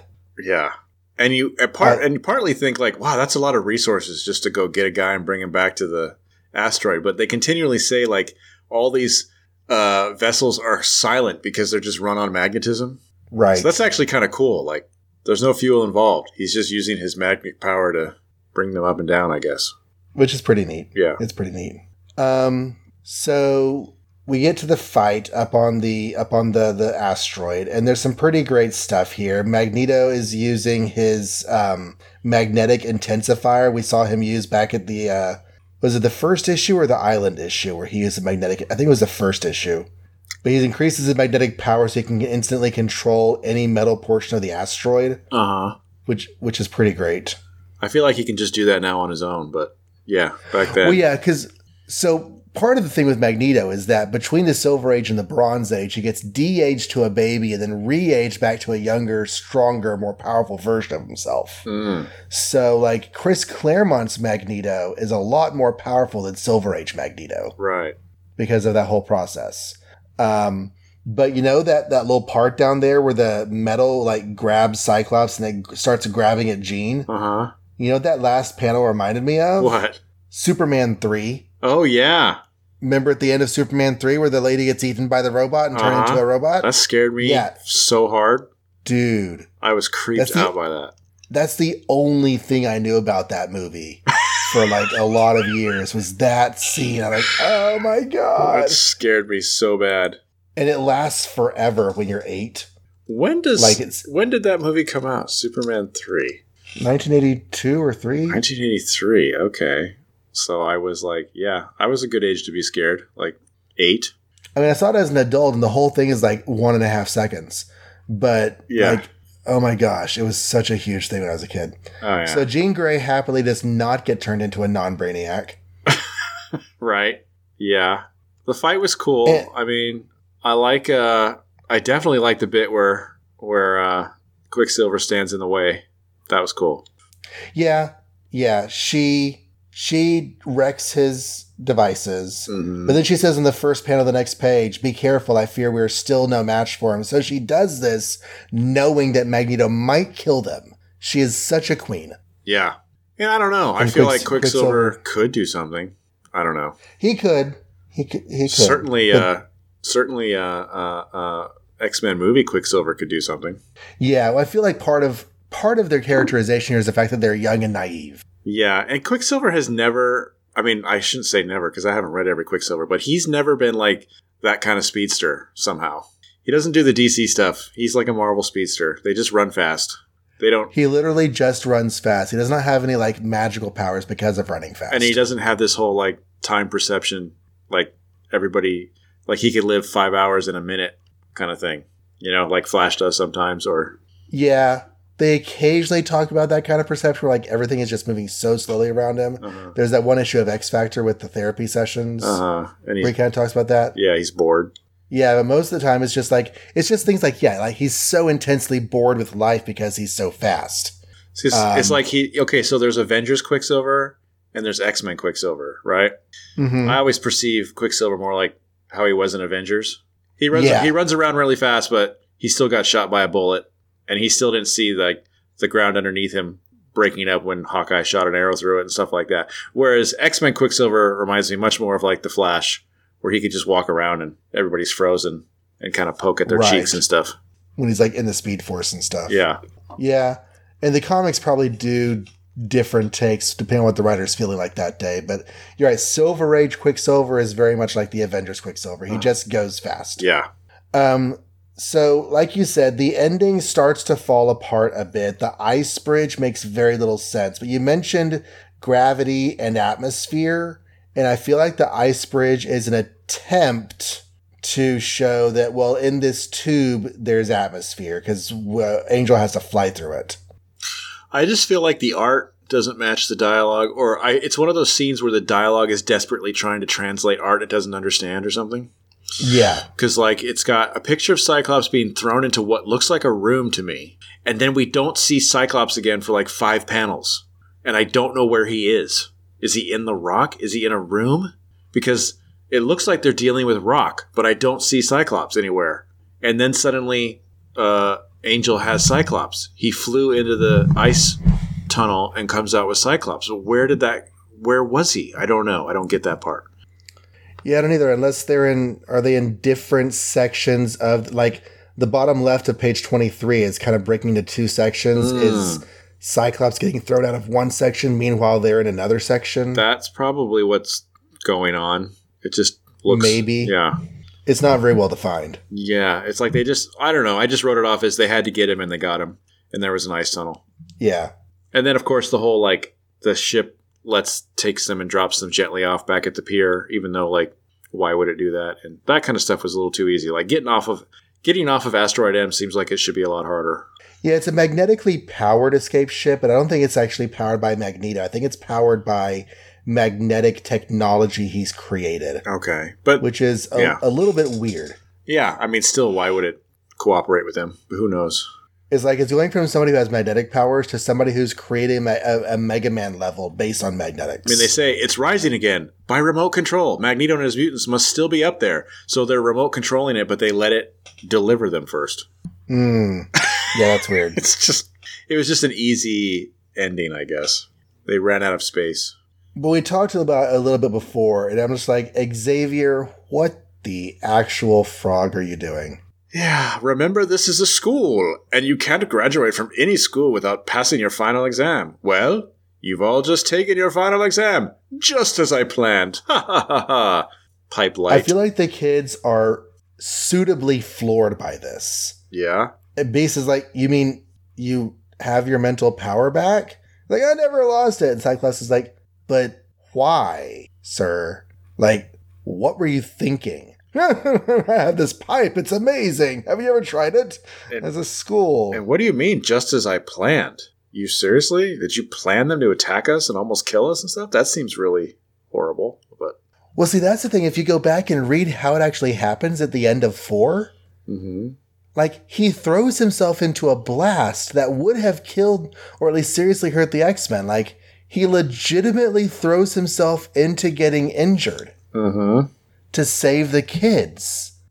I don't. Do you feel like maybe this, in addition to saving Cyclops and how they got back off of Asteroid M, is all just a big wrap up because they couldn't think of anything else? Oh, Like, should we? They're like, we should have more ideas for this whole like non-powered Professor X, but eh, let's just give him his stuff back. Got other things to do, maybe maybe. it's possible. Seems really wrapped up, but they can't go more than one issue without wrapping things up. So that's their thing in Marvel. I mean, Well, except for yeah. except for Thor now, I guess, kind of. but even Thor is just as as kind of careful my phrasing. He's not doing a continued story. Mm-mm. He's just picking up the action from the previous issue. Yeah, So like the the narrative is continuing through four issues in Thor, and maybe more because I, I forget- I forget if 105 picks up right after or if there's a you know gap in story. Um, but it's not like it's a continued story. This is we we I, other than the Betty Brant subplot, which is again a, just a subplot. We have not had a continued story for more than two issues. I would kill for a subplot that lasts more than two issues.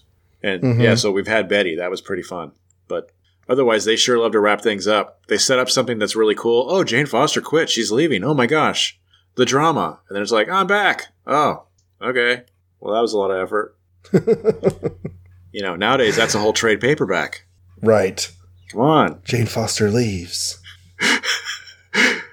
The quitting of Jane Foster. Yes.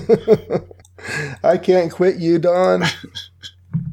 Well, that's it though. Right. That's three issues, and that was that was about an hour and a half ish. So I I gave my promise for episode fifty. That's how we celebrated it. you know, and, and it was it got me got me some Scarlet Witch talk, which I always like because she is one of my one of my faves. Well, and your favorite team is the X Men. You said it, Yes. so I'm going to hold that against you. So yep, we got to talk about your favorite team too. Is your favorite team the Avengers? Oh yeah, oh yeah. See, I honestly can't decide sometimes whether it's the Avengers or the X Men, but I like the X Men though. I was huge into the X Men. You know, for a while, as as we all are, I guess. I've read a lot more X Men than I have Avengers, and um, the X Men, ha- from my experience, have a lot more like continued character drama than the Avengers. It kind of makes more sense because they are like the Fantastic Four, a book that starts as a team. Right. So it's a different kind of concept than the JLA or Avengers, where they all had their own thing and they get together once in a while. Well, shall we shall we start doing our wrap ups? Sure. I have some Twitter people I want to thank for following us. Okay. I'm going to try to burn. I was going to try to space these out, but there's so many of them. I'm going to try to burn through this and uh, and just you know thank people. So I think we talked about Tomb of Ideas. a Marvel horror podcast because I mentioned that I was on one of their episodes. So they're out there. Thank you for following us, Tomb of Ideas. We have Matt Sleto at Cooliopedia, a human space heater. Thanks, Matt. We have Markeling 2099. Uh, he looks to be a Portuguese follower, so welcome, Markeling at Mark Matz. Oh, and his current profile picture is Gwen Stacy from Spider Verse. That's fantastic. We have Fanholes Podcast. Find out what happens when five fellows start a podcast, stop being polite about pop culture, and start being fanholes. I think I, I browsed their page and they kind of, you know, glory in sort of tearing stuff up that they don't like. And, and that's sort of the theme they have going on there. I could be wrong, so I don't want to misjudge them, but that's my impression of their, from their page. Aquaman Shrine, another Ooh. Rob Kelly page has followed us. Thank you. Oh, and he says that he would totally be down for a, uh, talking some Namor. All right, really? So, um, yeah, I, I we just should we should talk about some way to make that happen. I just joke about that because I know he loves the Aquaman, but maybe he likes all aquatic uh, based characters or something. Yeah.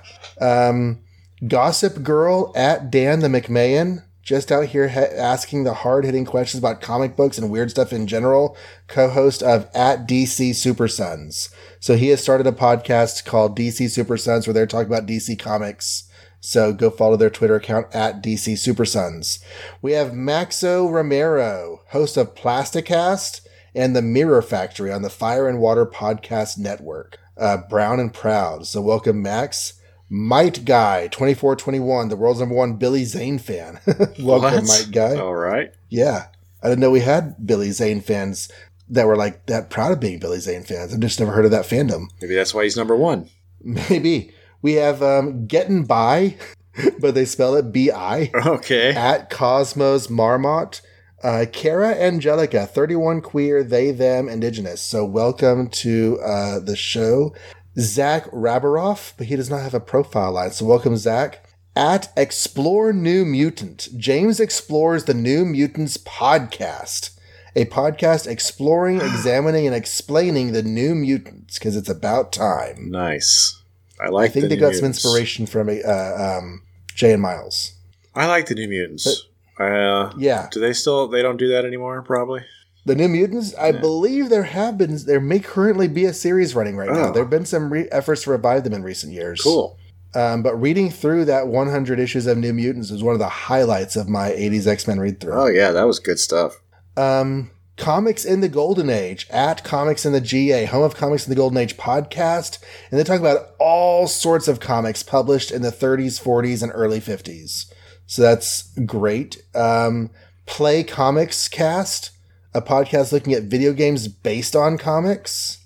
Okay. Um, oh, I think I saw that on Twitter the, today. They were going to do Batman arcade or something. Ooh, that sounds the, fun. The eighty-nine one. Hot and nerdy, Steven Tsapelas. I co-created the web series We Need Girlfriends. Now I have a new pilot that I've created titled Hot and Nerdy. So that's at Steven Staples eighty one. Welcome, Steven. I don't. I I need to check out the web series We Need Girlfriends. Well, I Um, don't need one though. Yeah, I don't either, but I'm just curious to see what, what they're doing over there. Byron McGrain at Byron M19, family man, Red Sox fan, TV and pop culture maven. Wow, Red Sox. Okay. You have opinions on that? No, no problem. no problems with that. at Flight Stuff Pod, an Alpha Flight podcast, is following us. So I love Alpha Flight.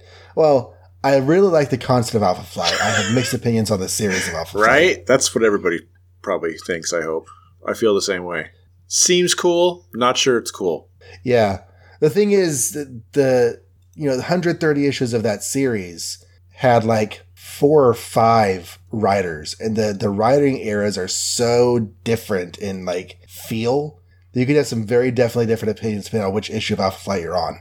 hmm at Ted Kilvington, a mid Michigan Democrat and comic book enthusiast. I don't know why I pronounced it that way, but there it is. At Hobby Dobby Shop, welcome. At Oswald Liz, hi, I'm a trans woman in training. Welcome, Liz. I love that we have some trans listeners out there. Uh, at Team Rogers 87, welcome, Rob, account only related to comic books. Maybe he's like me and has multiple accounts related to different things. Hmm. Okay, so this podcast intrigues me, and I need to go check them out when I have some podcast rotation uh, uh, time. The DC OCD cast. Oh boy. The DC OCD podcast covers every DC Comics event. oh. and they're related to the Waiting for Doom podcast. They're on that feed. When is someone going to cover like new fun comics? New Fun Comics number one. Yeah, let's let's start at the beginning, people. I'm sure that the Golden Age people have probably talked about it, although I, I think it's hard to find a copy. It is. Uh, yeah. this the scan that's running around out there. it's is- incomplete. I think it's the wrong comic. Oh, it- is New Comics or New Fun Comics the first one? I should know because I've just been kind of going through that, but I can't remember already. They sure said the word "new" a lot in all their comics. Whichever was the first one, the other one is the one that's actually in the scan. Oh, really? Okay. Yeah. So it's it's unfortunate. Yeah. Um, the Phantom at Phantom underscore comic. There's an Instagram uh, account de- devoted to the Phantom comics. They're following us. Uh, at Pete Whalley, or maybe pronounced Whaley, a fanboy mark for D and D, fantasy RPGs, bad movies, and all things horror and monster related. Mm. And just today we had the underscore Benj. New year, new Benj. He's they're they're following us. Nice. And finally, Spider Keegan, follower of Christ, co host Game Store Profits, Inroads Ministries, lover of RPGs, rampant game master. So, a couple of RPG fans following us out there. So, welcome, welcome to the show. Um, you want to tell them where they can contact us and find us and all that other stuff while I bring up the Facebooks? They can contact us at makeoursmarvel.com, where you will find every episode. You can press the little play button, listen directly there. Or if you don't like to do that, you can find the RSS feed to plug into your favorite podcast app. Or you can follow the link, which hopefully will be there to one of your favorite podcast apps for either Google, Android, uh, iTunes, uh, Stitcher. There's a bunch of stuff up there. There's also links to our social media that you know John is thanking us for right, thanking you guys for right now with Twitter, Facebook, and Google Plus. And then the best part is there's a form you can fill out to send us a message so that we have stuff to read on our periodic uh, mailbag episodes. So feel free to do that or email us directly at podcast at makeoursmarvel.com. And a few people who've uh, liked us over at Facebook include Papa Murray, Jeff Gentile, and Jim Christopoulos. So thank you very much for liking us on Facebook. Also, John Barge followed the page. So thank you all for your support over on the Book of Faces. Um, ways you can support the show include retweeting and sharing posts of new episodes, reviewing the show wherever it is that you uh, happen to partake of it, and um, just talking us up in your circles. If you like Silver Age comics and you're in a conversation about Silver Age comics, say, yo, there's this one show I like. Make ours Marvel. And we will love it when you do that. So, I guess that wraps us up. That's it. That is it. Another one in the That is bag. 50 episodes. 50. 52 is a year. So we are almost there. When we finish March of, two, of 1964, that'll be a full year of broadcast. I know you're just you keep making it about a year, but I know as a DC fan, you're really just kind of sneaking in that 52 number into the wrong show, buddy. it's weird that, like, you know, it's been like a really big number for DC, but like not for really very long. I know. Was Infinite Crisis was in 2006? I know, but every time I hear the word the number 52, I think DC. So they really they really hammered that into our brains, I guess. Yeah, yeah, they did. Well, um, I guess we will see you next time, and until then, or until Mastermind and Jean Grey have a sexy Mediterranean vacation. Make ours Marvel.